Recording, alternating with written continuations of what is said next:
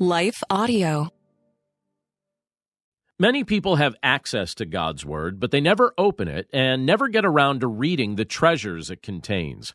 Well, today we have the opportunity to take full advantage of our access to the Bible by reading it together and praying through the teaching we find in it. I'm excited to dig in, just as I am every day, but before we do, let's pause for a very quick message from our sponsors, and then we'll read God's Word together.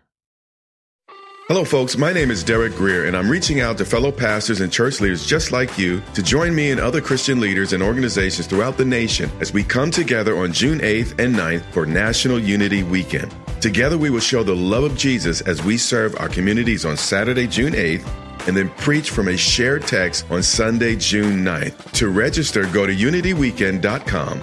That's unityweekend.com to join us as we unite the church and unite the nation.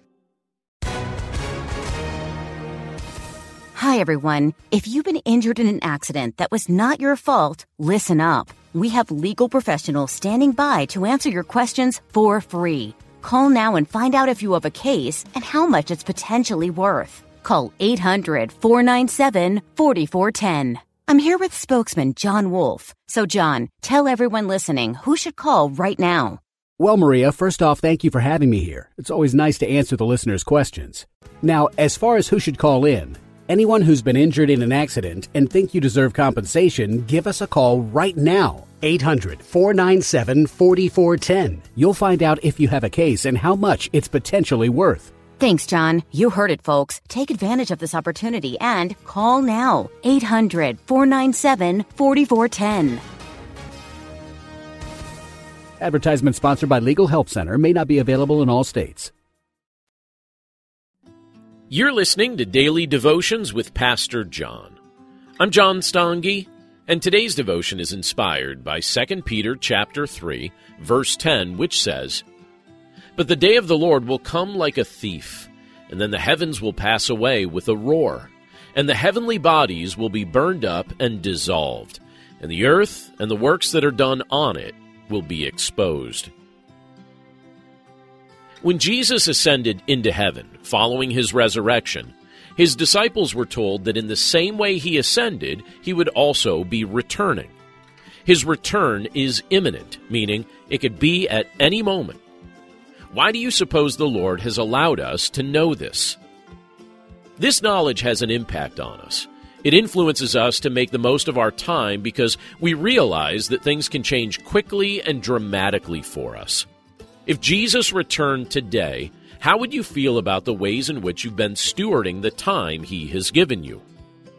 Knowing that Christ's return is imminent is also a motivation to pursue living in holiness. If we're absolutely convinced that Jesus could come back at any moment, we will conduct our lives in such a way as to expect him to show up. What do you expect to be doing when Christ returns? What does he want you to invite into your life while you await his arrival? What does he want you to avoid? Christ's return is a source of motivation for genuine believers. His return will be a glorious event. But as we await that day, let's be mindful to live for him now. Let's pray. Lord, we thank you for your word. And we thank you for the privilege that it is to be able to read this portion of Scripture together today from the book of Second Peter. And Lord, it's fascinating to read about your return to this earth and the process that you're going to bring your creation through as you remake it. It's hard for us to imagine what that's going to be like, but you give us a glimpse of it in this portion of Scripture. And you encourage us to be prepared for the fact that your Son, Jesus Christ, can return at any moment. It's healthy for us to be thinking about these things because we're reminded that what we're used to could change very quickly and very dramatically. And Father, in the meantime, while we await the return of your Son, Jesus Christ, we want to be faithful stewards of the time you've blessed us with. We want to pursue living in holiness. We want to conduct our lives in such a way that we make it obvious that we expect your Son to show up. We want to be careful about what we invite into our lives, and we want to be careful about what we choose to avoid. Lord, we know that when your Son returns, that's going to be a glorious day. And you've presented this information to us as a source of motivation and a source of encouragement to us right now.